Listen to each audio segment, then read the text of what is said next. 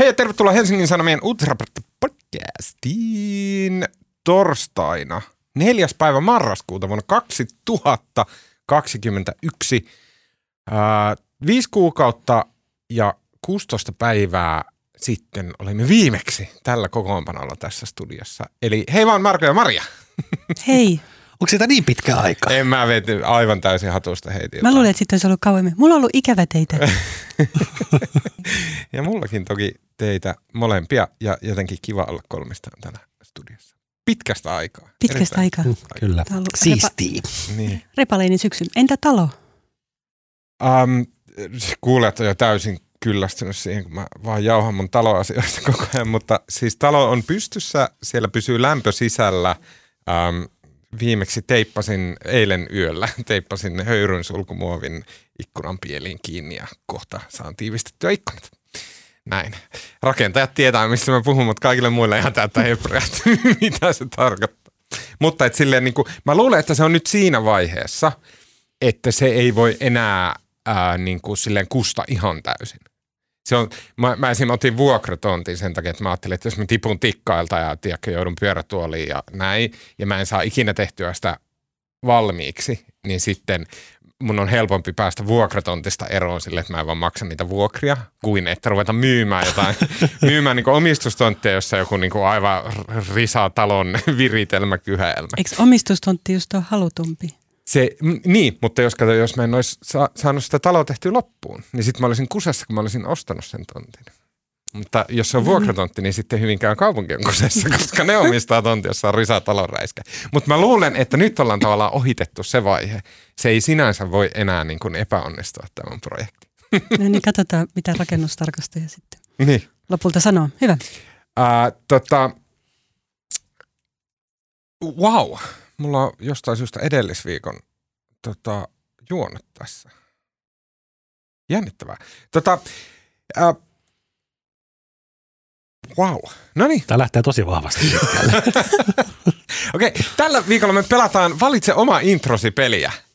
Nimittäin tällä viikolla Ylen kannatusmittaus osoitti niin kutsutun Boomergatein suistaneen SDPn kannatuksen luisuun vai vaihtoehtoisesti. Tällä viikolla media jatkaa pääsääntöisesti totaalisen perusteettomia ylitulkintoja siitä, miten hyvin puolueiden kannatusmittaukset suhteutuvat vähintään puoliksi fiktiiviseen boomerinarratiiviin, mikä on oma suosikkisi introksi äänestä painamalla kännykän vihreää nappulaa nyt. Oikeasti ei ole mitään vihreätä nappulaa. Älä paino mitään, koska sitä ehkä... Ei. No niin. Ja lisäksi äh, puhutaan, puhutaan ilmastoaiheista, mutta tota, mm, ei vielä, vielä puhuta Glasgowsta, koska Glasgow ilmastokokous on edelleen kesken. Uh, ja me uh, halutaan puhua siitä niin kuin semmoisena kokonaisena ponnistajana. Ensi viikolla uh, puhutaan sen sijaan tämmöistä suomalaisesta säikeistä liittyen ilmastoaiheisiin. Nimittäin Helsingin kaupunki suututti koko internetin kieltämällä lihan tarjoilun omissa tilaisuuksissaan. Miksi tämä aihe herättää niin valtavasti tunteita ja riitelyä ja tota, ihmisten välistä kitkaa. Keskustelemme siitä ää, ja saamme viisaita sanoja tähän Maria Mannerilta. ja kolmanneksi vielä puhutaan aiheesta, joka on vähän kieltämättä ää, niin kuin poliittis-uutisanalyysi-podcastille vieras, mutta, mutta silti mun mielestä todella mielenkiintoinen. Nimittäin Paris Hiltonista. Ää, tota, mm, tänä vuonna on nähty useita eräänlaisia tämmöisiä niin kuin uudelleen freimauksia. Tämä on niin kuin totaali Amerikka-aihe. Mun mielestä tämän pitäisi tulla myös Suomeen tämän niin kuin homman. Mutta on nähty siis semmoisia uudelleen freimauksia tämän niin kuin vuosituhannen vaihteen tämmöisistä niin kuin naisista. Käytännössä siis äh, Monica Lewinskistä, äh, Britney Spearsista ja Paris Hiltonista, jotka silleen vuosituhannen alun äh, aikoihin nostettiin sumeilematta vaan semmoisiksi niin koko maapallon syljeksimiksi horoiksi. Ja sitten nyt he ovat kaikki tämän pandemian vuo- niin kuin kuluneen pandemiavuoden aikana heidät on niin kuin uudelleen arvioitu. Jotenkin ehkä me ollaan herätty siihen, että miten maailma on mennyt eteenpäin, miten, niin kuin, miten vieralta tuntuu se, miten ihmisiä kohdeltiin vaan 20 vuotta sitten. Ja lopuksi vielä äh, hyviä keskustelun aiheita pitkien epämukavien hiljaisuuksien varalle.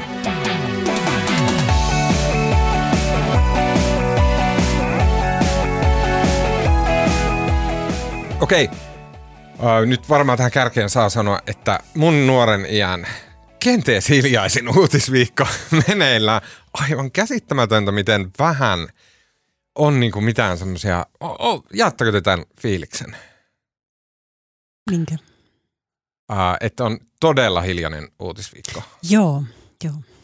Ajatukseni olivat jossain. Tuota, on, on ollut. Jotkut viikot on tällaisia. Ja niin. tietysti herää kysymys, että tapahtuuko jossain jotain, niin. johon emme vain älyä kiinnittää huomiota. Toimittajallahan just toi on niinku se, niin. että niinku sen tunteen ahoissa, että aa, nyt, silloin kun on tylsää, niin se tarkoittaa, että itse jotenkin niinku kusee koko ajan mm. hommia. Marko, onko sulla vastaava fiilis? No viime viikkokin oli hiljainen. Niin. Ehkä mä oikein, en mä, siis ehkä se on aina suhteellista, me vaan sitten kiinnitetään huomiota semmoisiin niin kuin jotenkin yllättäviin asioihin tai kohuihin ja jos nyt ei ole ollut mitään mm. yllättävää ja kohua, niin tuntuu, että ei mitään tapahdu. Mutta kyllähän koko ajan tapahtuu valtavasti. Niin ja isoja asioita, mutta ne on niin hitaita prosesseja, että mä ne väitän, että siis mä väitän, että nyt tämmöinen niin jännä uutisalho on, niin kuin, se on tuntunut aika paljon viime aikoina. Lähinnä johtuen siitä, että en ole lukenut uutisia uutista, kun mä oon rakentanut taloa. Mutta mä väitän, että se voi johtua Donald Trumpista ja Donald Trumpin puutteesta. Että se niin kuin jotenkin kokainin huuruinen niin kuin joka aamu jotain mieletöntä maailma on mennyt. Ja sitten muistatteko te sen ajan, että joka aamu oli vain jotain ihan crazyä meneillään. Wow. Jotain älytöntä. Niin, ja nyt sitä ei ole, niin jotenkin sen takia meillä on niinku vierotusoireet siitä niinku hu, niinku huimasta sykkeestä, mikä silloin on. Tai ne aiheet on sellaiset, että niitä ei, niistä ei vaan saa niin helposti niinku selkeitä isoja räväköitä uutisia, niin kuin Afganistanin humanitaarinen kriisi tai kuin Etiopian tilanne tai niin edelleen. Niin. Niitä ei ole niin, no joo, niin nouse uutissivujen kärkeen samalla tavalla. Äh, joten äh, nä- näillä esisanoilla, niin tänään Yle julkaisi puolueiden kannatuskallupit. Tämä on siis tämmöinen niin kuin, mikä kuukausittainen, missä he tilaa ja kysyy ja tarkastelee, että miten menee puolueella. Ja tämän mukaan pääministeripuolue SDPn kannatus on laskenut tilastollisesti merkityksettömät 1,2 prosenttiyksikköä. No ei tuo oli ilkeästi sanottu, mutta siis silleen, että se on niin virhemarginaalin sisällä 1,2 prosenttiyksikköä.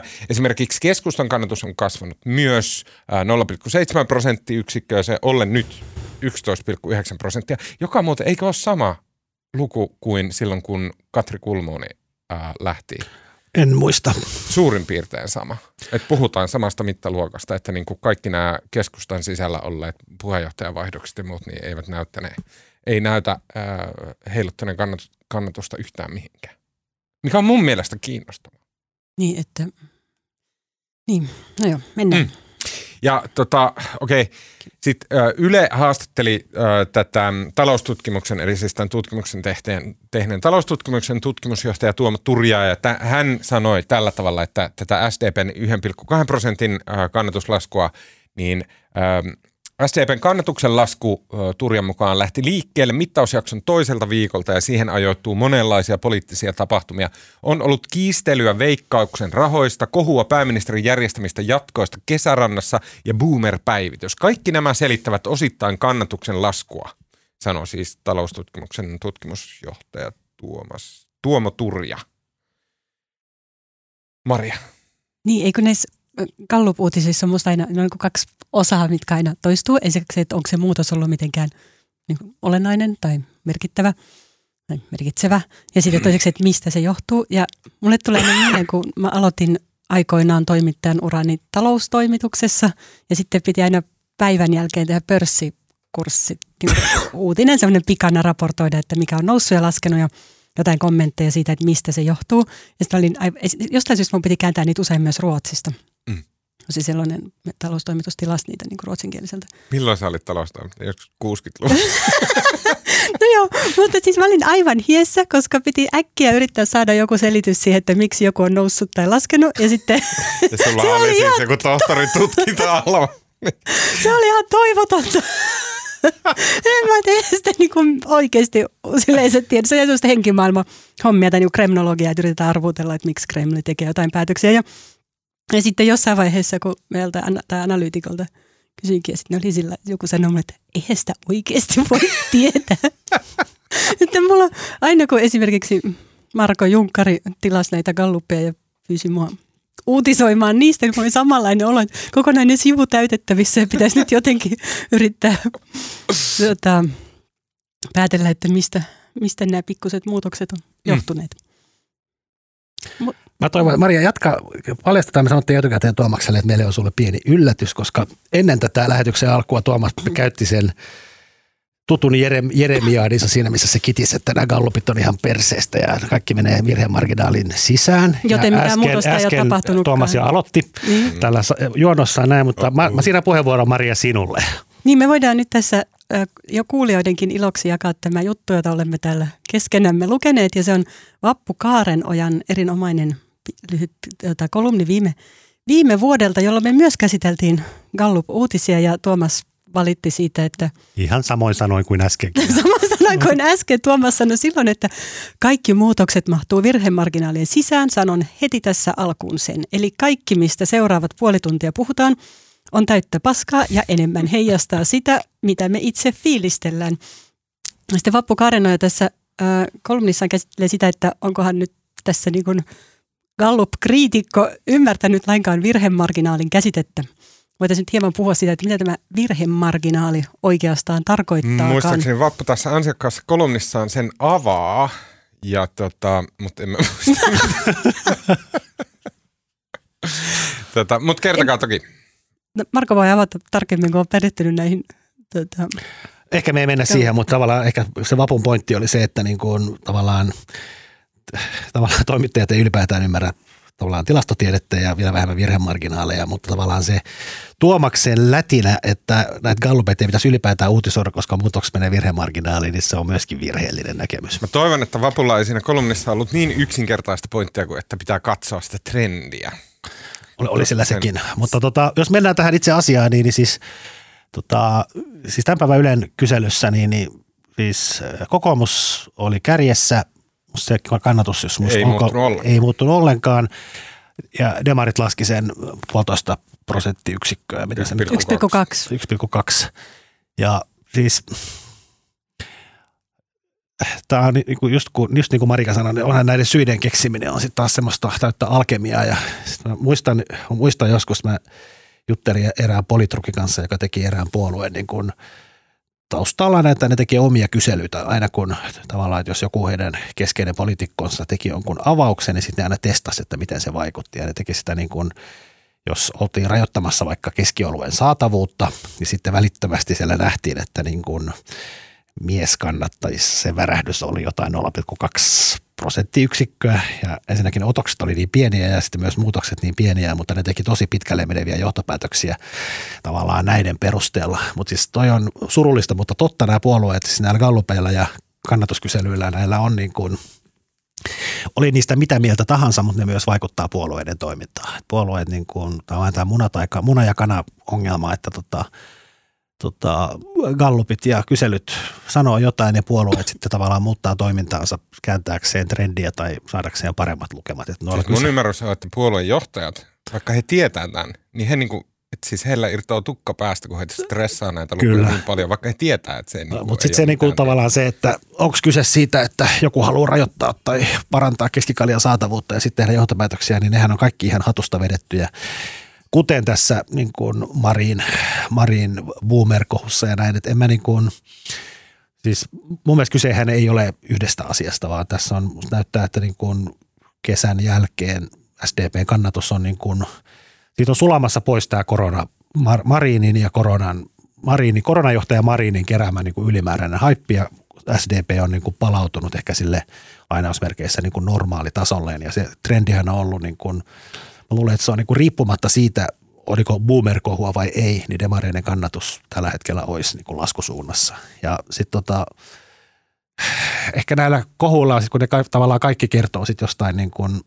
kaikki asiat kytkeytyy toisiinsa, että tuntuu, että niin kuin media on nyt silleen, suhtautuu, kirjoittaa aiempaa kriittisemmin pääministeri Marinista ja tavallaan kaikki, mitä Marin tekee, se helposti nähdään niin kuin negatiivisten silmälasien läpi ja tavallaan tämmöinen yleinen negatiivinen kierre, mihin Marin, tästä lähti puhua viime viikolla, mutta mihin Marin on joutunut, niin se heijastuu mun mielestä kokonaisuutena myös näissä kyselyissä, että kansalaisilla niin kuin, kansalaisilla on sellainen mielikuva, että koko ajan tulee jotain. Niin, mutta kun mä, joo, Siis juuri näin. Mutta mä haluaisin, siis on, on kolme eri tasoa. On, on oikein, tai tavallaan kaksi. Ehkä kolme sillä tavalla, että on tämä niinku kansalaisten taso, jota on se niinku joku miljoonia. Siitä on tosi vaikea sanoa yhtään mitään oikeasti. Niin kuin tämmöisillä, tämmöisillä otoksilla, tämmöisillä tiheysväleillä ja muilla. Tosi hankalaa. Miksi? Siis äh, voi sanoa, että joo, että, että tästä otoksesta, joka on edustava – niin sen sisällä tapahtunut tämmöinen. Ja yleensä se on niin kuin, No se otoshan kuvaa koko kansaa. on, on, joo, joo, mutta yleensä ne muutokset on semmoisia, että ne niin kuin menee random vaihtelun piiriin. Eli siinä ei ole välttämättä, siinä ei ole niinkään paljon kyse ihmisten mielipiteiden muuttumisesta välttämättä kuin siitä, että kuka sattui sattumanvaraisesti niin kuin täysin randomisten vastaamaan puhelimeen. Tämä puhut ihan täysin ristissä. Just sanoit, että se on edustavaa, mutta nyt sä väitätkin, että se on random. kun se, se, kelle soitetaan, on edustava, mutta eihän heistä jokainen aina vastaa no. näin. Mutta onhan se siis katsottu, se, että se profiililtaan vastaa, No, no, se siis otos joo, joo, vastaa joo. koko kansaa. Mutta kaikissa tämmöisissä on semmoista niinku, tavallaan sitä niinku, sta, se, semmoista niinku, niiden pikseleiden väreilyä. Et, ja, ja se väreily on just sitä, niinku, se on sitä random fluktuaatiota, jota ei voi hallita. Ja sitten ne muutokset osittain selittyy sillä. Se on niinku se yksi taso ja se on se hankalin taso. Se on, niinku, on vaikeinta sanoa sieltä mitään substantiivista, koska sä et voi pysty edes tuhannelta ihmiseltä, vaikka he edustaa, niin sä et pysty No, heitä... toihan, Niinku, sä puhut, eihän toi pidä ollenkaan paikkaansa. pitäähän se paikkaa. Eihän pidä.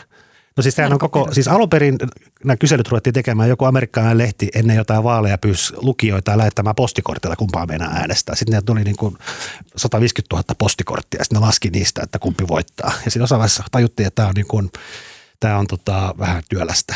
Ja sitten tuli herra Gallup, joka tavallaan pystyi tekemään tilasto, tilastollisesti ja matemaattisesti tavallaan laskemaan, miten ra- rakennetaan niin kuin kuvaava otos. Miten se pitää rakentaa, että pystytään tuhannella tai kahdella tuhannella ihmisellä kuvaamaan koko väestöä. Ja eihän se nyt ole, niin kuin, eihän se ole random, eihän se ole niin kuin, siis se koko sen homman idea on se, että se kuvaa koko väestöä. On, on. Ja sä puhuit just, sä sanoit just toista. Joo, mä en tarkoita sitä, että se on random, ketä siihen on valittu, tai että se otos on random, vaan sen otoksen sisällä olevien ihmisten päistä tapahtuvat asiat on random. Niin sen takia niitä on se otos on kumminkin sen kokoinen. Se on laskettu, että tuhannella tai tuhannella viidensadalla tai kahdella tuhannella pystytään kuvaamaan isompaa joukkoa. Kyllä, mutta se sisältää osittain randomiutta, Joo, jota niin, mennään- ilmastaan me- Mutta- me- s- tällä tota, virhemarginaalilla. Se, on, niin se virhemarginaali on siinä sen randomiuden takia ja sen takia se on niin vaikea. On vaikea sanoa sieltä, että näiden ihmisten päissä tapahtui muutos nimeltä boomer. Se mutta, on ky- hankalaa. mutta kyllähän näissä sen verran niin kuin yleensä tiedetään, että jos mä jutun tästä, että mä näen, että ke, ket, ketkä ovat muuttaneet kantansa, koska kyllähän näistä esimerkiksi taustatiedoista näkyy niin, että esimerkiksi SDPn kohdalla kannatus on laskenut iäkkäiden parissa. Kyllä. Tota, ja hetken, oliko tässä ihan tuoreeltaan, mulla on sata välilehteä auki tässä, niin tota, ootas, et niin kuin mistä ikäryhmistä se, missä ikäryhmissä niitä muutoksia on tapahtunut ja ymmärtääkseni tässä kohtaa se sitten oli niin kuin yli 50 ja sitten vielä oikeasti iäkkäistä. Tota, Mm. Mutta tässä aika nopeasti tehtiin mediassa erinäisissä paikoissa johtopäätös, että se oli boomerien Kyllä. kosto. Ja sitten mä rupesin itse miettimään, että onko ne asiat, mihin me toimittajina kiinnitetään huomiota. Me katsotaan, seurataan Instagramia ja roikutaan somessa koko ajan ja sitten näyttää siltä, että ihmiset tekee äänestyspäätöksiä Sanna Marin Instagram-päivitysten ohella. Mutta onhan tässä ollut muitakin asioita, mitkä saattaa ärsyttää vaikka demareiden iäkkäämpiä äänestäjiä, niin kuin kysymys näistä pienten työeläkkeiden korottamisesta. Hiljattain, josta SDPn kansanedustajat jätti kirjallisen kysymyksen ja sitten tota, oliko niin, että Matias Mäkynen ja Niina Malm jotenkin vetäytyi siitä? Ei, ne oli Ei. mukana allekirjoittajissa, mutta Sanna. Marin sanoi, että tämä Mm. on puoluekokous on päättänyt, että me ei ruveta taitettua indeksiä rukkaamaan, että se, ah, se siitä. Mm, et, joo, en Ja muista me- kaikki Mielestäni se, oli tosi, se oli tosi kiinnostava ja siis meidän talouden ja politiikan toimituksen esimies Jussi Pullinen kirjoitti aika hyvän analyysin tästä, että olisiko tämä, ja siinä on se, se mihin niin kuin Pullinen taas pohjasi ajatuksen, että se saattaa olla kyse tästä, äh, tästä, oli se, että se kannatuksen lasku on alkanut jo ennen tätä boomerkohua. Niin siis jollain tapaa semmoista ihan, tavallaan se korona- koronapandemian kriisimoodi, jonka aikana joukot niin kuin, jotenkin tota, ryhmittyvät sinne johtajan taakse, niin se kriisimoodihan on vähän niin kuin, ainakin isolta No osalta vähän kuitenkin. Tämä yllättää minua, että johdatte niin kuin noin kaukaa sen. Eikö mä ajattelin, että se ole tavallaan ihan luontevaa, että, se, että siis kun onhan, onhan Marinin hallitus nyt yhä edelleen hirveän suosittu, eikö? On. Ja sitten päästäänkin, musta oli jotenkin älyttömän kiinnostavaa. Siis tässä muutaman päivän sitten julkaistiin myös tämä puolueen barometri, mm. mikä on siis puolueiden itse tilaama tota, tuolla TNS-kanttarilla eli Gallopilla teettämä tutkimus ja sitten siitä aina julkaistaan osa. Ja siinä, siinä muun muassa kysytään niin kuin hallituksen onnistumista. Ja tästä oli niin kuin, aivan mahtava Heikki Paloheimo, joka on emeritus valtio-oppiprofessori, niin hän on aktiivinen Facebookissa ja kirjoittaa näitä hyvin viisaita analyysejä sinne, niin se Heikki kiinnitti huomiota siihen, että siis toimittajat myös Hesarissa, niin se uutisoitiin se puoluebarometri niin, että Sanna Marinin hallituksen suosio laskenut, jossa puhuttiin, että se on romahtanut ja näin edespäin. Sitten se emeritusprofessori Paloheimo sanoi, että hän on tätä, tätä barometria seurannut, sitä on tehty vuodesta 1974 lähtien, niin hän on sitä koko ajan seurannut. Ja 30 vuoteen yhdenkään hallituksen suosio ei ollut näin korkealla kuin Sanna Marinin hallituksen suosio nyt. Et siinä missä toimittajat uutisoi, että Marinin hallituksen kannatus on romahtanut, niin, niin valtio-professori voisi uutisoida tai kirjoittaa tutkimuksensa, että Sanna Marinin hallitus on historiallisen suosittu. Tavallaan tässä on tämä myös aikajänne – aikajänne tota, olennaista. Ja sitten toinen, mikä siinä Paloheimon kirjoituksessa oli, hän muistutti tästä faktasta, että siis, tota, siis pääministeripuolue ei ole niin kuin vaaleissa nostanut kannatustaan viimeisen, viimeisten vuosikymmenten aikana kuin kaksi kertaa. Vuonna 2003 ja edellinen oli joskus kauan sitten. Et se on niin kuin tavallaan, se on niin kuin tavallaan luonnonlaki ja vääjäämätöntä, että pääministeripuolueen kannatus laskee. Ja nyt tämä koronapandemia on tavallaan pystynyt tekemään, niin kuin muuttanut tämän perinteisen yhtälön, koska jos ei koronaa olisi ollut, niin, niin tällä hetkellä SDP-kannatus olisi 15. Tämä nyt oli täysin hatusta tai vitsi, mutta siis, että se korona tavallaan muutti tämän luonnonlain, eli hallitus, pääministeripuolueen kannatus laskee aina. Ja tota, nyt tässä ehkä vähitellen SDPn kannatus on menossa sille luonnonlain osoittavalle käyrälle. Mm. Koronapandemian vaikutus hälvenee. Kyllä. Niinkö? Se, no. Miksi sitten mediassa on Marko ja Tuomas teidän mielestä jotenkin tulee semmoinen kuva, että ihan kuin Sanna Marin olisi nyt jotenkin niin kuin vaan ki- kielteisestä kohusta pesi toiseen. No mun mielestä kyse niin on, siis on, on, se, kyse ei ole siitä, mitä Marin tekee siitä mm. tasosta. Kyse siis osin on, mutta ei täysin. Kyse ei, ei ole siitä, mitä kansalaiset ajattelee. Siinä välissä on se välittävä taso – media. Si- mun mielestä kertoo paljon, että Ylen analyysin, joka oli siis hyvä analyysi, niin ihan asiallista, niin kuin normitoiminta ja mitä valittamista. Sen alkuperäinen otsikko oli analyysi, vihreiden kannabiskohu unohtui jo, nyt oli SDPn vuoro hakea boomerin kosto. Näin. Ja sitten, koska nämä jää esimerkiksi, niin kuin tässä tapauksessa jäi, jäi meidän Slackin välimuistiin tämä alkuperäinen otsikko, Myöhemmin Yle on sitten itse muuttanut sen otsikon, että Ylen puoluekannatusmittaus, SDPn ja keskustan kannatus pudonnut hallituksessa, kokoomus jatkaa kärjessä. Kaikki boomer-viittaukset ja muut on poistettu. Hmm, voidaan ruveta miettimään sille, mitäköhän siellä on tapahtunut. Ehkä joku on soitellut pääministerin kansliasta, että hei, että no ei. osoittaa, ei, ei, ei. ei, luulen, ei, se on enemmän jo. ehkä uutispäällikkö on sanonut, että onko toi otsikko vähän tyhmä. Joku niin. on sanonut, että hei, tässä vedetään, joku on sanonut, siis, että tässä vedetään niin kuin päätelmiä, joille ei ole tukea.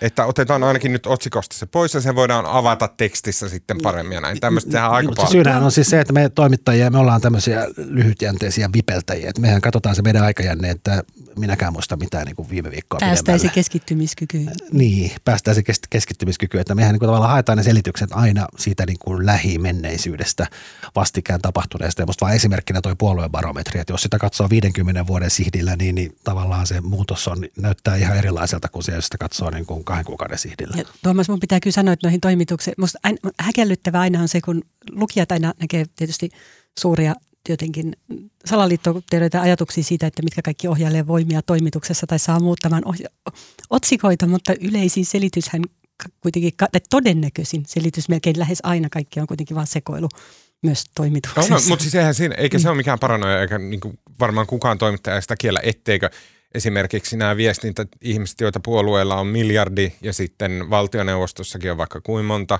ja näin kyllähän ne katsoo ne otsikot. Jos siellä on jotain asiallisesti huomautettavaa, niin kyllähän siitä huomauttavat. Aika vähän ne soittelee, mutta Sauli Niinistö oli soittanut Hesariin, kun hänen metsälausuntojaan tulkittiin jotenkin ehkä epäoikeudenmukaisesti tai väärin. Niin, eikä siinä mun mielestä ole mitään, niin kuin, ei, Se on väärin. Joo. tai- No joo, saa, saa soittaa. Saa se soittaa. Niin. Saa soittaa.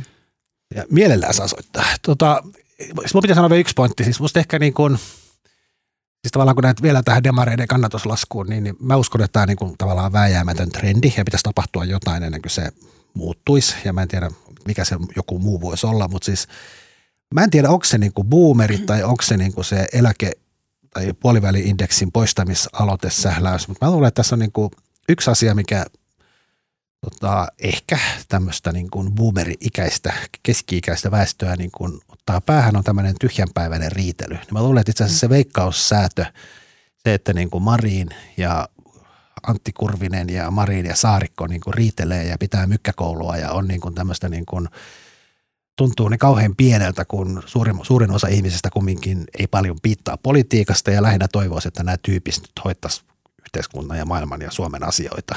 Ja tämmöinen tavalla, toi, toi pieni typerä pikkuasioista, en mä nyt sano, että kulttuurileikkaukset on pikkuasia, mutta että tavallaan niin kuin yksityiskohdista niin kuin tappelu, niin se jotenkin ottaa ihmisiä päähän.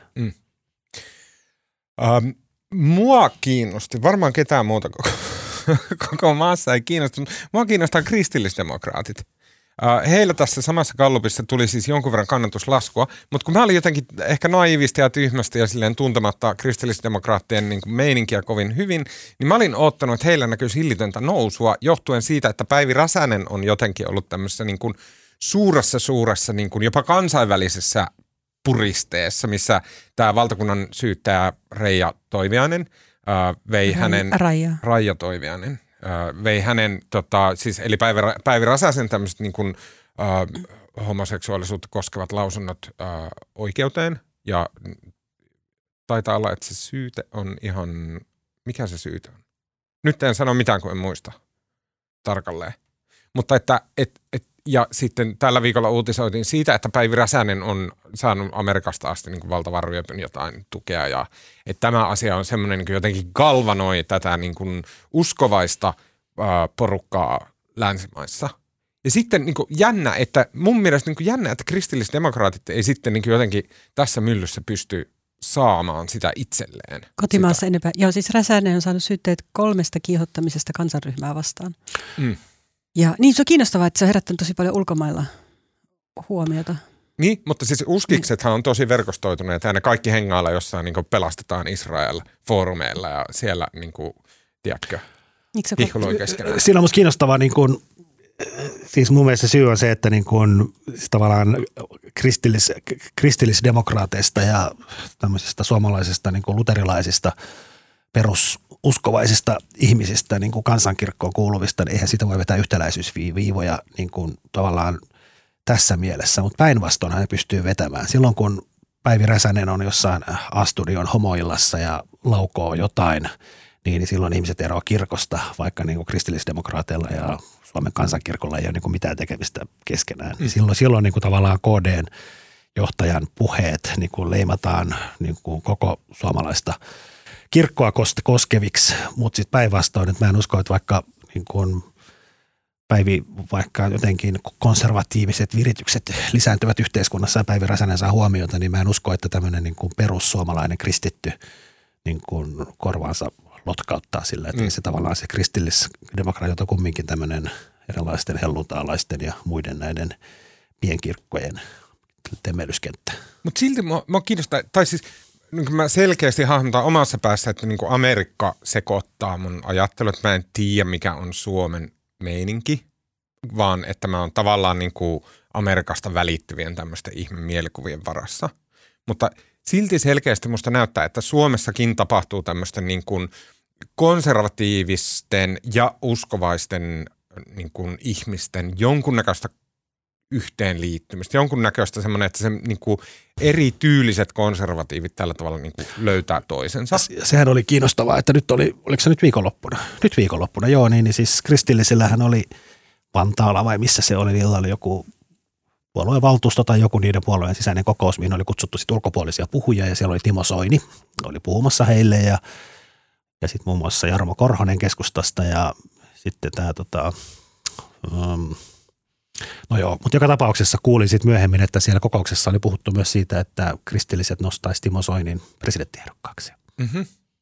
Ja joskus aikaisemminhan oli myöskin puhuttu siitä, että niin kuin Timo Soini on ollut mukana tämmöisissä keskusteluissa, että yhdistettäisiin se, mikä siniset, mikä nyt on sinänsä jo aika lailla kutistunut olemattomiin, mutta niin kuin, että Soini palaisi jollain tavalla kristillisten kautta. Tota, tulisi jonkinlainen uusi puolueviritys, mikä olisi niin kuin, kyllähän se Timo Soini tämmöisenä katolisena ja niin kuin toisi siihen niin kuin vähän uudenlaisen uskonnollisen virityksen. Mm. Mitä se uusi, uudenlainen puolueviritys, mitä se meinaisi? No silloin jossain vaiheessa, tästä on käyty käsittääkseni keskusteluja pitkin matkaa, mutta siinä oli siniset ja kristilliset ja vielä mikä muu siinä olisi voinut olla, mutta olisi tullut tavallaan uusi puolue. Mutta se ilmeisesti, en tiedä mihin se sitten on niin kuin jumittanut, mutta varmaankin siihen, että varmaankin nykyinen puheenjohtaja Sari Essayah, niin ei, ei hän nyt halua, että Timo Soinista tulee puolueen puheenjohtaja tai jostain muusta. Mutta sehän olisi hauskaa, jos Timo Soini, joka selvästi taas on nyt aktivoitunut ja on puhunut ehdokkuuksista erilaisissa vaaleissa, niin, niin olisi se hauskaa, jos Soini lähtisi kristillisten ehdokkaana pressivaaleihin. Mm. Tämä liittyy osittain siihen, mä kuuntelin, vitsi kun mulla ei nyt sitä otsikkoa, mutta mä kuuntelin, um, se oli joku, joku näistä Jenkkien laatulehdistä, siellä oli pitkät, pitkät, pitkät selostukset siitä, miten niin kun, um, nimenomaan katolisuus on Jenkkien tässä niin uskovaismeiningissä. Se on, siitä on tullut semmoinen niin kuin republikaanien semmoinen niin kuin jo, jonkunnäköinen uusi koti, mihin, mihin niin kuin jotenkin... Eikös, eikös Joe Biden ole katolinen?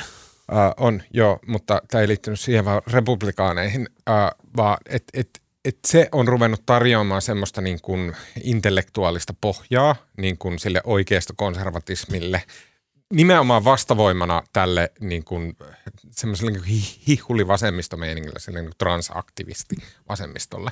Ja sitten, että, että niin kuin Amerikassa on tapahtunut semmoista, missä niin kuin katolisuus on siellä oikealla puolella ruvennut toimimaan tämmöistä niin kuin, semmoista järkirepublikaanien niin kuin jonkunnäköisenä tyyssijana. Ja mun mielestä, niin kuin sanoin saman asian uudelleen, mun mielestä näyttää, että niin kuin Amerikassa selvästi tapahtuu tämmöistä jotain liikehdintää ja sitten Suomessakin hämärästi niin Alfa TVllä rupeaa olemaan vähän niin kuin konservatiivikommentaattoreilla omaa ohjelmaa ja sitten oikeista kansanedustajilla omaa ohjelmaa ja näin, että niin tämmöistä, niin tämmöistä meininkiä tapahtuu – ja sitten niinku kuitenkin se on jotenkin hahmotonta ja mä en osaa sanoa siitä mitään. Mutta kristilliset on siitä jotenkin ihan pihalla.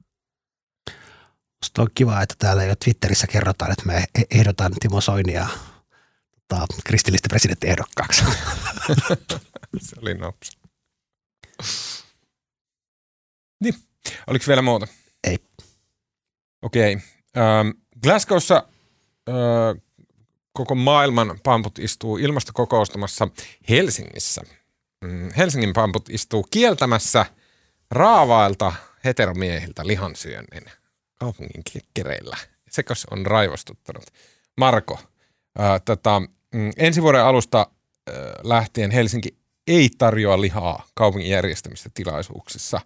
Ää, tota, Helsingin tavoitteena on varmistaa, että ympäristöasiat huomioidaan tarjoulussa paremmin ja tämä osa tämmöistä niin kuin laajempia toimenpiteitä, joilla Helsinki pyrkii pienentämään omaa jalanjälkeään. Kuinka paljon tämä raivostuttaa sinua? Ja sittenhän siinä oli kai, että kalaa, tämmöistä niin kuin läheltä pyydettyä kalaa saa tarjota. Maidostakin pitää olla, kauramaitoa tulee. No, e, täytyy sanoa, ei tämä kiihdytä mua kyllä yhtään. Mä en, tiedä, mä en tiedä, mitä siellä on aikaisemmin syöty. Ja miten merkittävä tämä on ollut niin kuin jonkun no, ihmisen ravinnon saannissa niin, musta tämä on niin kuin, tarjoilut musta on niin siinä mielessä kiinnostava aihe, että, siis, että ei se niin kuin, kun katsoo sitä Twitter, eilen, eilen niin kuin millainen mylläkkä Twitterissä oli tästä ja mitä kiihtyneitä ihmiset oli ja joku, joku tota, Kärnä, Kärnä jo ilmoitti, että hän ei, hän ei enää tule Hesingin kaupungin tilaisuuksia eikä enää ajaa Hesingin kaupungin etua, mistä kaikki oli jo ilahtuneet, ilahtuneet ja halusi sen kirjallisena. Mutta tota, Eikö se ollut kirjallinen?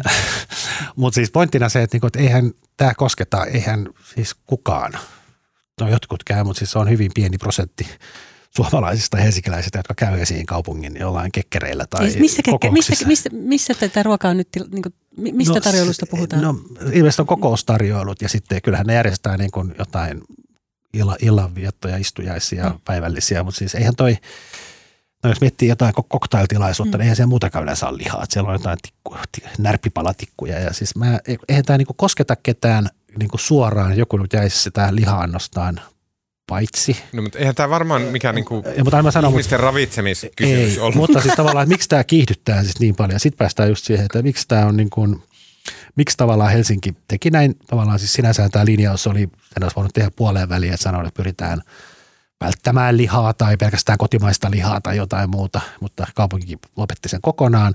Ja miksi tämä kiihdyttää niin kamalasti, että kepulaista hyppi seinille ja tota, MTK ja sitten tämmöinen yleinen kulttuurisota puhkesi, että nyt taas hipit estää lihansyönnin. Marja. Niin, no, mulla on vähän samanlainen lannistunut olo. Tai se tietysti, kun tässä odottelee nyt Glasgown ilmastokokouksen jotenkin tulemia. Tässä on sitten, kontrasti. Tässä on semmoinen joku niin kuin mittakaava E- ero, kun tämä toinen tuntuu niin kuin, siis kuitenkin varsin symboliselta mm, päätökseltä Mm. mm. ja sinänsä ihan järkeenkäyvältä, mutta, tota, mutta niin, niin miettii, että onko tämä niin kuin, tietysti aina sitten joillekin tahoille tilaisuus nostaa omaa profiiliaan ja, ja että tavallaan me, niin kuin, no miten mä sanoisin, niin Ehkä siinä ei vielä mietityttämään sit se, että miksi sitten, oliko se niin, että kaupungin korkeimmissa, niin kuin kuitenkin jotenkin tämmöisessä niin kuin korkean profiilin tason tilaisuuksissa edelleenkin saa syödä lihaa. Eikö Onko näin? Sitä. Eikö siinä ollut sellainen linjaus siinä päätöksessä? Tarpeeksi iso hefe, niin sitten niin se jotenkin vähän niin kuin musta lailla tavallaan niin kuin vähän jotenkin vesitti sitä. Tai se olisi ollut sitten, että jos nyt tehdään niin kuin tämmöinen symbolinen tyylikäs, tai siis ei pelkästään ehkä sitten symbolinen, mutta kuitenkin Eleni ehkä sen olisi voinut niin kuin tehdä sitten ihan tota, kunnolla. Niin, tota, Mutta onko tämä nyt, tähän ilmeisesti ei koske sitten niin kuin Helsingin kaupungin, siis Helsingin kaupunki ruokkii aika paljon helsinkiläisiä siis erilaisissa koulujen keittiöiden kautta ja päiväkodeissa ja näin. Se ei koske niitä. Niin, ei, ei. Ei, mutta joo. Ei. Tota, niin. Tietämättä asiaa sanon, että ei. Täällä on sota, jos koskaan. Okei, okay. tämä on kaikki niin jotenkin älyttömän tavallaan typerää, mutta silti on siellä joku pointti. Okei, okay. millä tavalla kaupungin täytyy lähestyä tämmöisiä asioita? Onko esimerkiksi, onko oikein, onko ihan vaan vaikka jollain juridiikan tasolla oikein, että kaupunki ostaa vaikka kalastajilta, mutta ei sitten vaikka, vaikka tota lihakasvattajilta? Onko oikein, että kaupunki suosi jotain tiettyä businesta omissa tarjoiluissaan, mutta ei toista businesta? No miksei, miksei olisi? Kyllähän se saa nyt kaupunki tämmöisiä asioita linjata. Niin, eikö siinä ollut joku semmoinen, että myös niin, niin korkean tason tilaisuuksien suhteen voidaan tehdä poikkeus ja sitten oli jotenkin, että jossain niin kuin, jollain erityisen perustelluista syistä, mä en tiedä mikä se on sitten, jos joku pormestari on itse käynyt ampumassa joku hirven tai jotain, niin sitten, sitten se voi tarjota vieraille. Sehän olisi musta ihan tyylikästä.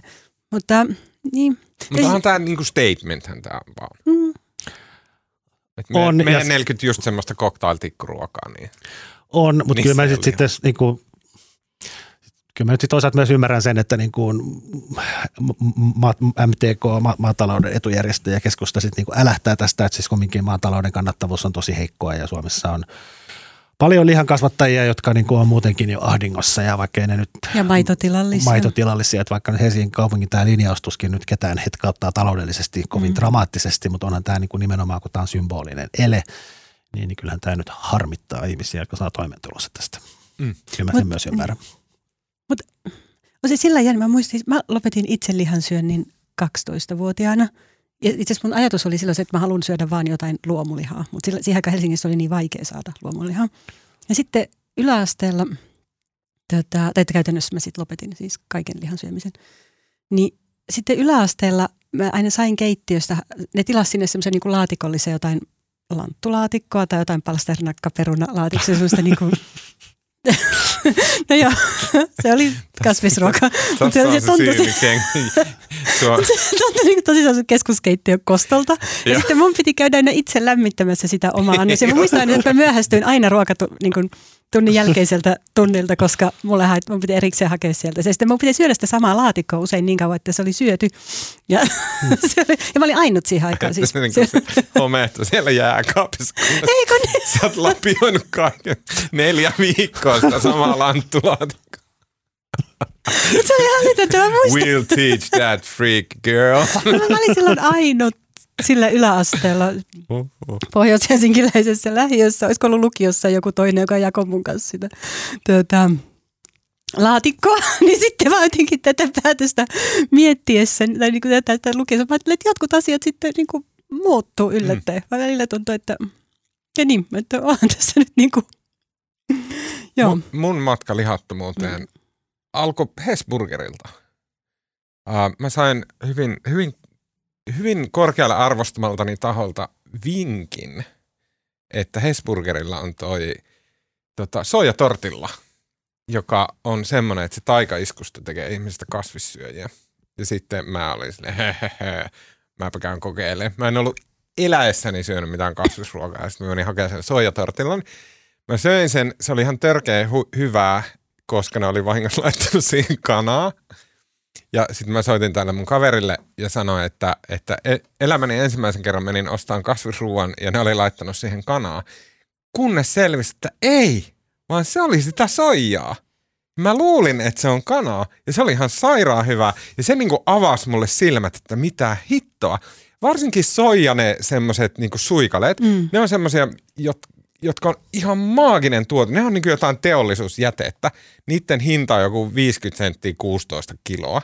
Se ei maksa mitään. Se on 70 prosenttisesti proteiinia. Se on todella hyvä ruoka. Ja sitten se on pilattu silleen, että soijaan liittyy semmoinen todella semmoinen niin soijapoika niin kuin, niin kuin imago. Niin kuin, semmoinen, semmoinen, tota, mä sitä sademetsien kaatamisesta tai niin edelleen. Ei, ei, ei, kun se on semmoinen niin kuin epämiehekäs kelkan narukätinen vätys, joka vetää soijaa silloin, kun ei jotenkin niin kuin alistu kaikille muille ihmisille, jota hän harrastaa. Jotain tällainen. Että se niin kuin, soijan imago on todella huono. Ja sitten soija tuotteena aivan törkeän hyvä. Ja mä, mä inspiroin sitä suor, suuresti ja sitten jätin li, punaisen lihan pois ää, viime ää, uutena vuotena. Ja sen jälkeen, noin kaksi kuukautta sen jälkeen palasin takaisin punaista lihaa. Mutta Tuohon tietysti vasta, niin kuin monet varmaan Kärnän hengenheimollista sanoivat, että, niin kuin, että soijahan nimenomaan tuodaan jostain kaukaa Etelä-Amerikasta ja tuhoaa metsiä niin edelleen. Niin.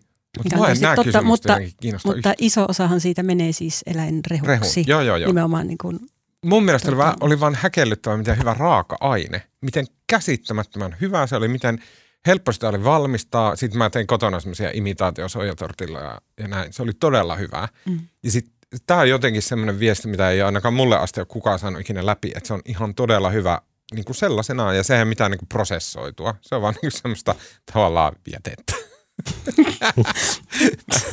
Mutta sitten semmoinen hauska juttu liittyen vielä kasvissyöntiin oli se, että sitten mä olin sen just jonkun pari kuukautta niin kuin syömättä puna, punaista lihaa ollenkaan.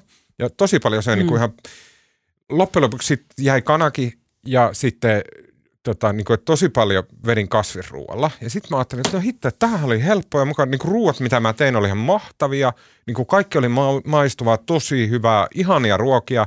Ja mä olin silleen, että vitsi, tää oli helppo olla kasvissyöjä. Ja sitten mä ajattelin, että okei, että mä pidän viikon ajan ruokapäiväkirjaa. Ja niin kuin, että mitä mä kokkailen, mitä mä syön ja tälleen. Se oli vielä niin kuin pandemia etätyöaikana, että siinä oli vähän niin kuin lounastunnilla pystyisi kokkailemaan itselleen jotain ja tälleen näin. Ja sitten kun mä pidin sitä ruokapäiväkirjaa, sitten mä sain sen makronutrientti jakaumaan, eli että niin kuin mitä mun syömä ruoka, kasvisruoka on sisältänyt, niin se oli, mulla meni laatta lentää. Se oli niin kuin 50 prosenttia hiilihydraattia, 50 prosenttia rasvaa, eikä mitään muuta. Niin kuin, mä en ole ikinä eläessäni syönyt niin epäterveellisesti kuin kasvisruoka kokeiluvaiheen. Se oli aivan niin kuin, oli mä näin sen, niin kuin, se oli 50 prosenttia rasvaa. Sitten siellä on joku niin 0,005 prosenttia proteiinia. Se oli ihan käsittämättömän epäterveellistä. Joo, se on ehkä harha luulla, että kasvisravinto olisi aina terveistä. Joo. Mutta ehkä tämä koko hässäkkä taas oli jotenkin musta hyvä esimerkki siitä, että semmoinen niin älämölö syntyy helposti niin kuin riittävän pienistä ja konkreettisista asioista, joihin liittyy jotain isoja periaatteellisia kysymyksiä. Sitten kun ne asiat on riittävän isoja, niin niistä on vaikea. Näin on. Mennäänkö nyt eteenpäin? Mennään. Mennään. Uh, mä halusin puhua. Itse asiassa äh, meidän toimittaja, tai siis toimittaja Hilla Körkkö on kirjoittanut aivan upean jutun nyt liitteeseen otsikolla Paris Hilton ennen ja nyt. Äh, sen ingressi kuuluu tällä tavalla, että 2000-luvun taitteessa Paris Hiltonia pidettiin turhan julkiksen perikuvana bimbona, jota oli aina lupa pilkata. Nyt julkisuuteen on tullut Hilton, joka puhuu muun muassa ongelmanuorten puolesta ja koululaitoksen väärinkäytöksiä vastaan. Ja tämä artikkeli, joka oli siis erinomainen, upea tämmöinen niin kuin läpivalaisu Paris Hiltonin elämästä. Niin tota, tämä kertoo siitä, miten Paris Hilton äh, on nyt palannut niin tubetähtenä ja, ja niin kuin, äh, jollakin tavalla modernisti, äh, moderneissa kanavissa niin kuin uudelleen tähtey, tähteytyvänä äh, ihmisenä.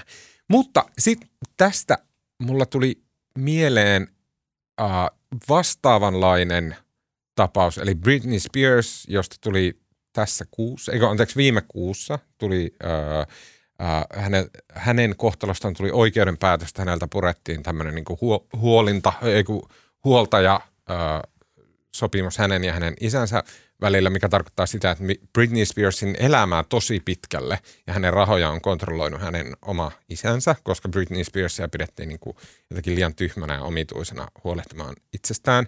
Ja sitten ähm, myös tämän vuoden aikana vastaavan näköisen, niin kuin jonkunnäköisen vapautumisen on kokoinen Monika Lewinsky, joka äh, oli harjoittelijana – Yhdysvaltain presidentti Bill Clintonin toimistossa ja sitten hyvin kuuluisesti otti poskeen Clintonilta ja siitä tuli semmoinen niin hillitön, ää, ä, älytön skandaali. Ja sitten mä jotenkin halusin keskustella siitä, että niin kuin, okei, okay, 20 vuotta on aika pitkä aika, jolloin ja 20 vuotta on siitä, milloin oli sekä Paris Hilton että Britney Spears, että no Monica Lewinsky oli ehkä 25 vuotta sitten. Uh, ja tota, miten raakaa se heidän kohtelu oli silloin? Todella raakaa silloin 2000-luvulla. Ja... Joo, mä katselin, näin Monika Lewinskystä jonkun, en muista missä, missä se oli, mutta katselin sitä jonkun, jossain ohjelmassa tai viitattiin ja sitten näytettiin pätkiä näistä erilaisista niin kuin Jenkkien talk showsta siltä ajalta, niin kuin millaista vitsiä Lewinskystä on niin kuin väännetty ja se on ollut kyllä ihan kamalaa. Se näyttää niin kuin nykyhetkestä katsoen niin, niin jotenkin ihan käsittämättömältä mm. se hänen kiusaaminen, Joo, kiusaaminen ja nöyryyttäminen. Niin. Se oli käsittämätöntä jotenkin siinä, että hän oli nuori harjoittelija ja sitten meillä on äijä, joka on niin maailman ehkä vastuullisimpia tehtäviä ja kuka siinä, ketä siinä sitten nöyryytetään eniten Kyllä. on kuitenkin se nuori harjoittelija, Joo. eikä se tyyppi, jolta nyt voisi odottaa ehkä itse hillintää tai jotain se, käytöstä. Se tuntuu Hieman. käsittämättömältä nyt, että ja se oli vaan semmoinen, että totta kai tämä on näin. Ja niin ymmärtääkseni, niin, joo, ei se, siis, ymmärtääkseni jotenkin monet feministitkin silloin, tavallaan ainakin näin, hän Monika Lewinsky itse sanonut jälkikäteen, niin tavallaan, että he ei puolustaneet siinä sitten Monika Lewinskia, vaan kyllä hän nähti enemmän semmoisen, että hän nyt niin kuin, vähän niin kuin pilaa tämän edistyksellisen johtajan uran tässä tuota, käyttäytymällä kuin tämmöinen. Uh, Paris Hiltonilla, se mistä okei, okay, hänellä oli, hän on okay, niin todella rikas perjätär ja sitten mm, hänellä oli tämmöinen ohjelma uh, nimeltä The Simple Life, mm. uh, jossa he, hän ja sitten Lionel Richien tytär uh, Nicole Richie, he niin kuin, meni tekemään jotain niin normi-ihmisten duuneja. Oli niin kuin, todella ääliö bimboja, niin kuin, tämmöisiä niin kuin, humoristisesti ja koomillisesti. Myöhemmin Hilton on sanonut, että ne oli roolihahmoja, että, että niin kuin, esimerkiksi – yhdessä ikimuistoisimmaksi nimettyssä kohtauksessa Hilton tiedostelee isäntäperheeltään, myydäänkö Walmartissa seiniä. ja näin. Mutta se, mistä, ja siis se niin kuin häkellyttävyys oli se, että se, mistä Paris Hilton tuli kuuluisaksi, oli se, että hänestä, äh, siis oli videossa, hän myös otti poskeen. ja, ja sitten se vaan niin kuin vuodettiin kaikkialle. Ja vastoin, siis hän oli 22-vuotias nuori nainen – jonka inti, siis niin kuin seksivideo pistettiin vaan kaikkialle pyörimään. Ja sen jälkeen kaikki osoitti häntä sormella ja nauro ja sanoi, että hitto mikä horo. Aivan uskomatonta. Niin se niin kuin, lähti niin kuin hänen syynään, vaikka eikö hän silloin sanonut julkisesti, että hän ei olisi Joo, hän sitä? sanoi jatkuvasti, että hän ei halua sitä julki mm. ja, ja näin. Ja sitten uh, uh, se, niin kuin, se ei lakannut mihinkään, se pilkka. Ei mihinkään. Uh, tuossa South Park, joka on siis upea TV-ohjelma, niin Hilla kirjoittaa tällä tavalla jutussa. Kenties joku muistaa spermaa yskivän Paris Hiltonin South Park-sarjan jaksossa nimeltä Stupid Spoiled Whore Video. Äh, siinä Paris Hilton hahmo muun muassa avaa paikallisen tavaratalon kaupan nimeltä Tyhmä hemmoteltu huora ja hänen koiransa tekee itsemurhan. Tämä oli tällaista. ja nyt jos joku nuori nainen, häneltä niin vasten, hänen, vasten hänen tahtoon pistettä seksivideo ulos, niin mitään tällaista ei seuraisi. Ja mua oikeastaan kiinnostaa, niin kuin, että miten me ollaan päädytty tähän. Mik, miksi nykyään maailma tuntuu jotenkin niin eriltä kuin silloin? Mikä siinä on muuttunut? Niin toi mä just mietin, aikaisemmin puhuin tuosta keskuskeittiön kostosta jossain. Että, sitä, että miten, että joskus tuntuu, että asiat muuttuu tosi hitaasti tai että ne ei ehkä muutu ollenkaan. Ja sitten yhtäkkiä vaikka nyt, kun miettii just vaikka Monika Lewinsky tai Britney Spears ja Paris Hilton, kun miettii sitä, että tavallaan suhtautuminen nuoriin naisiin on niin kuin häpäisyys, semmoinen slut shaming. Mm. Että miten jotkut asiat, mitä ei ehkä silloin olisi osannut kasvaessaan kyseenalaistaa, niin miten oudolta ne näyttää. Että sitten yhtäkkiä niin tosi paljon onkin muuttunut. Niin, no varmaan Me Too on ollut yksi semmoinen. Onko se Me Too? Niin, on, mitä, mitä kaikkea muuta. Niin, no onhan Me Too varmaan ollut ihan jotenkin No miksi se ei olisi? Onhan se nyt ollut niin kuin niin, mik, siis, käännekohta. Siis, siis ehkä enemmän, että mä enää muista, mitä mieltä mä olin asioista ennen Me Too. Ja nyt tavallaan kaikki ajatukset, jotka on tullut sen jälkeen, niin ne tuntuu itsestäänselvyyksiltä. Että onko se ollut just se? Vai mä en muista, mitä tapahtui ennen Too. Onko se ollut jotain muita, jotka on myös vaikuttanut? Too ehdottomasti ja selkeästi on. Mutta onko se siis aina? koko siitä niin kuin purkautunut keskustelu. Mm.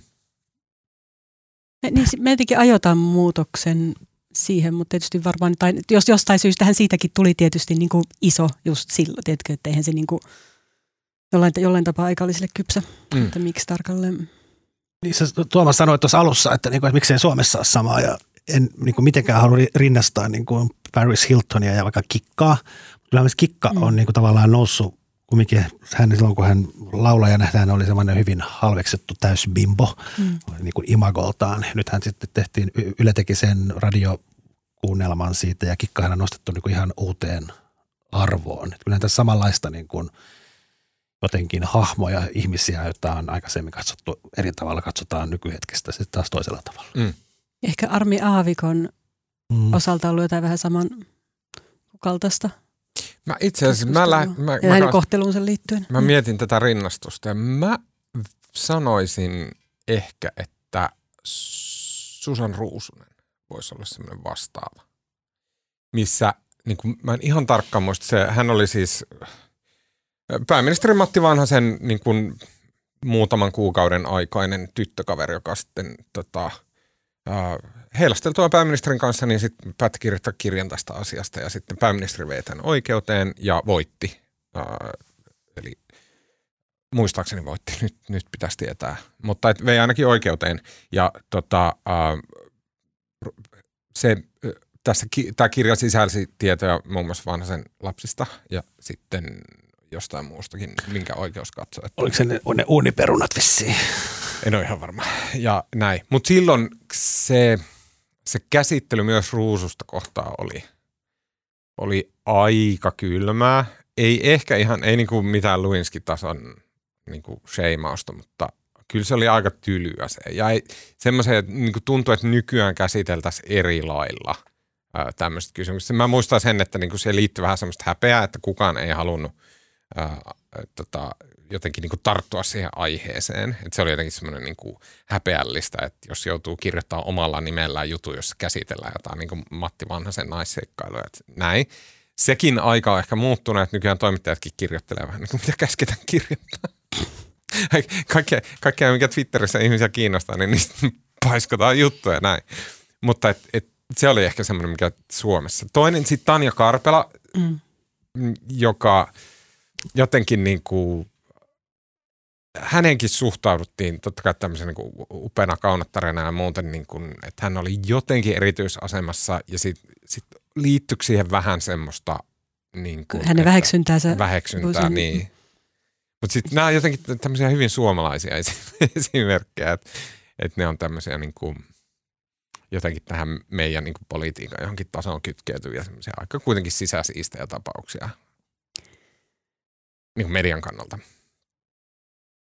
Joo, nämä kyllä, mutta siis edelleen mä mietin esimerkiksi tuo Britney Spearsin tapaus semmoinen, että kun lukee nyt yksityiskohtia, että sehän ei ole vaan niin kuin kaukasta menneisyyttä, vaan yhä edelleen olemassa, että miten hän joutuu esimerkiksi käyttämään niin kuin siis kierrukkaa. Hän ei saa itse päättää siitä, että saako vaikka lapsen, Joo, vaan että hän joutuu väkisin käyttämään sitä kierrukkaa ja niin edelleen, että mietin, että onko, onko se niin kuin, minkä verran siitä on jotenkin puuttumisesta feministisestä näkökulmasta. Ehkä se on jotenkin nousemassa nyt kanssa pinnalle. Mm. Täytyy myöntää Paris Hiltonin osalta, että mä muutama vuosi sitten aloin katsoa sitä hänen kokkaus. YouTube-kanavaa.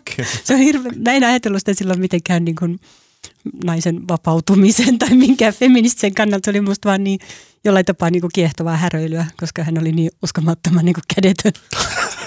Mä, mä en saa sanoa tätä, mutta mä katsoin tänään sitä parisiltainen kokkaus tube-kanavaa. Mulla kyllä tuli vähän pääministeri Peta Pirkka mieleen. Eikö vaan jotenkin sama, se oli niin, niin kuin, mä olen ehkä itse yhtä lahjaton keittiössä, niin se oli jotenkin niin kuin viehättävää sekoilua.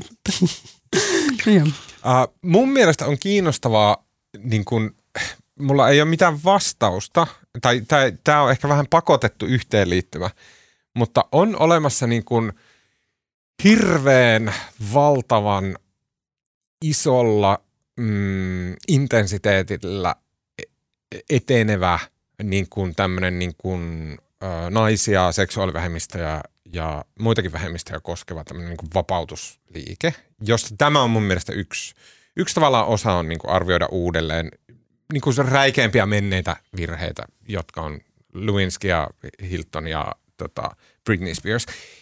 Sitten toisaalla on esimerkiksi se, jotenkin se käsittämätön nopeus, millä naiset myös menettää ihan kaiken, niin kuin Teksasissa. Että tosta noin vaan haps, sinne katos aborttioikeudet ja näin. Ja sitten se, että miten paljon se vaikuttaa naisten elämään. Se vaikuttaa niin kuin läpi yhteiskuntia ja niin kuin kaikkeen se, että jos naisilta lähtee aborttioikeus. Ja niin kuin, et, et jotenkin nämä on kaksi tämmöistä niin kuin teemaa, jotka on läsnä samassa ajassa ja samalla planeetalla jotenkin vastapuolella ja niin kuin molemmissa myllertää ja tapahtuu hirveitä määriä. Miten nopsaa päästään niin kuin barbaarisesta kivikaudelle ja miten nopsaa kuitenkin sitten niin kuin voidaan olla hyvinkin progressiivisia liittyen siihen, että kuka oli joku spermalla kur, kurlaava horo joskus 2000, niin, niin kuin South Park-kielellä näin, niin, niin et, et, se on niin kuin jännittävää, että mitä tässä skeneessä tapahtuu. Totta puhutaan. Tuomas, anteeksi, mä vaikea sanoa. Niin,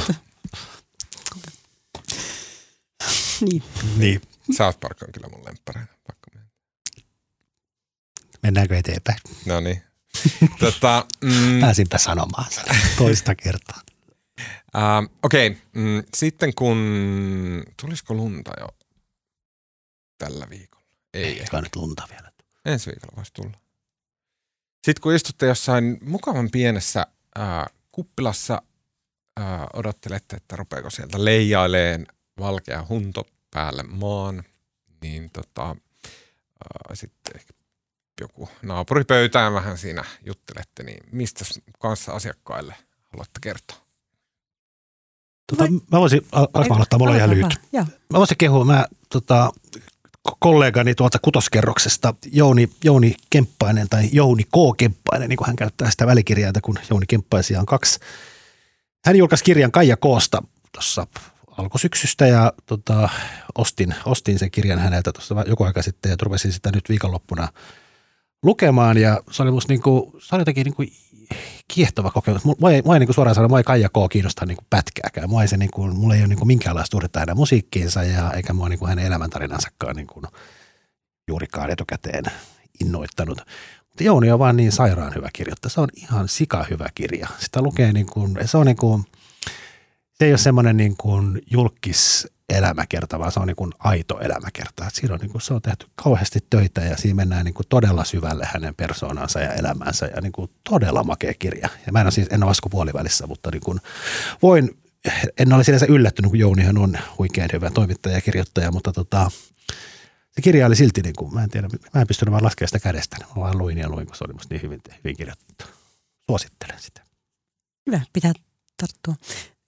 Mä haluaisin suositella teille Ojuni Ahmedin podcastia, etenkin se uusinta jaksoa. Oletteko te kuunnellut? Mä aloin yksiltä kuunnella sitä. Se oli aiheena tota, Afganistan ja siellä oli keskustelemassa Aziza Hossein, ja, ää, joka on tulkki, ja ihmisoikeusaktivisti ja sitten Sahra Alim, joka on lääketieteen kandidaatti. Kiinnostavaa.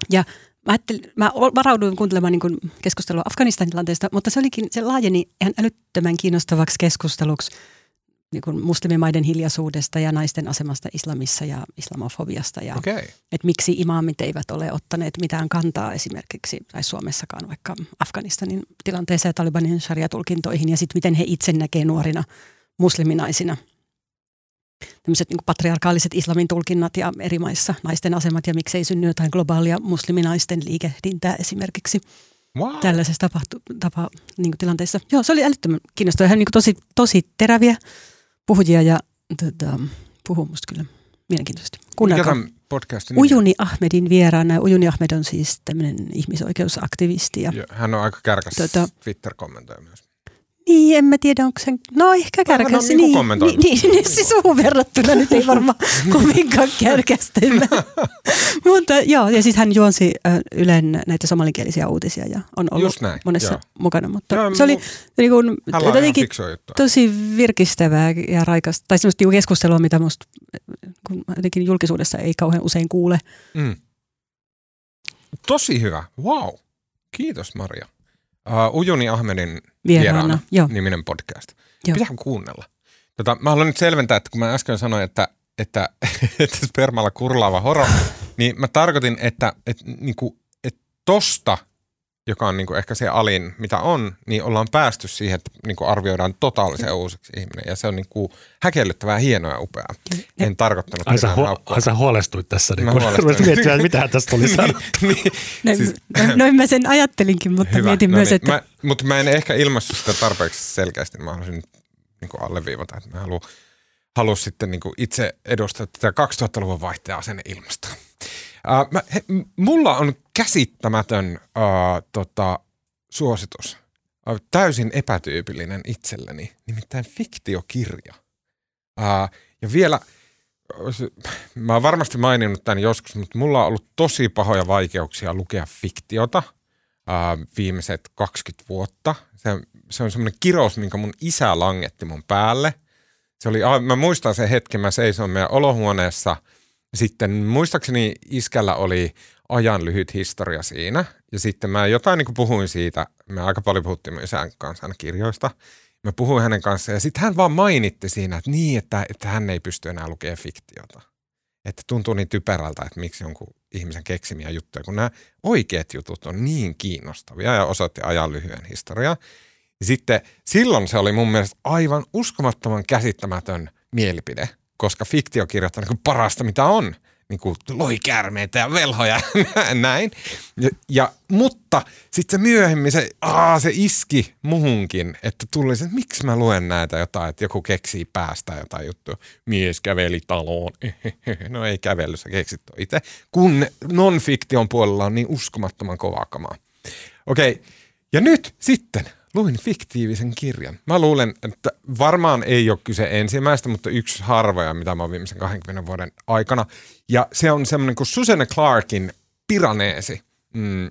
Susanne Clark on käsittämättömän upea kirjailija, kirjoittanut ennen tätä äh, vuonna 2004 yhden kirjan äh, nimeltä Jonathan Strange ja Mr. Norrell, joka oli fantasiamaailmassa semmoinen niin kuin tapaus. Se oli semmoinen uskomaton, niin kuin käsittämättömän upea kirja magiasta ja miesten välisestä ystävyydestä, ystävyydestä ja niin kuin suhteesta luontoon ja niin kuin aivan mieletön tapaus. Sen jälkeen Susan Clark hävisi maan pinnalta 80 vuodeksi. Ja nyt hän kirjoitti toisen kirjan, joka on tämä Piraneesi, joka on siis, se kuuluu tavallaan niin kuin fantasiasarjaan, mutta ei oikeasti. Se on, vaan, se on uskomattoman pohdiskeleva, syvällinen, kaunis, semmoinen hiljainen kuvaus tämmöistä maailmassa, jossa asuu tämmöinen Piraneesi-niminen mies.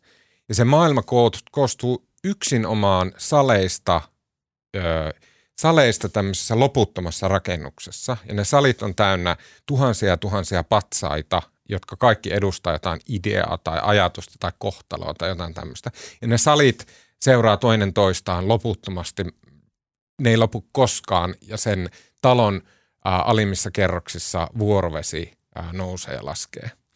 Se on, se on käsittämättömän kaunis ja hieno kirja, joka sitten, jos yhdessä vaiheessa se lähteekin niin kuin avautuu ja niin kuin muuttuu melkein tämmöiseksi dekkariksi ja näin, että mi- miten tämä Piraneesi on päätynyt tänne, mikä se maailma todellisuudessa on. Se, se oli mieletön kokemus.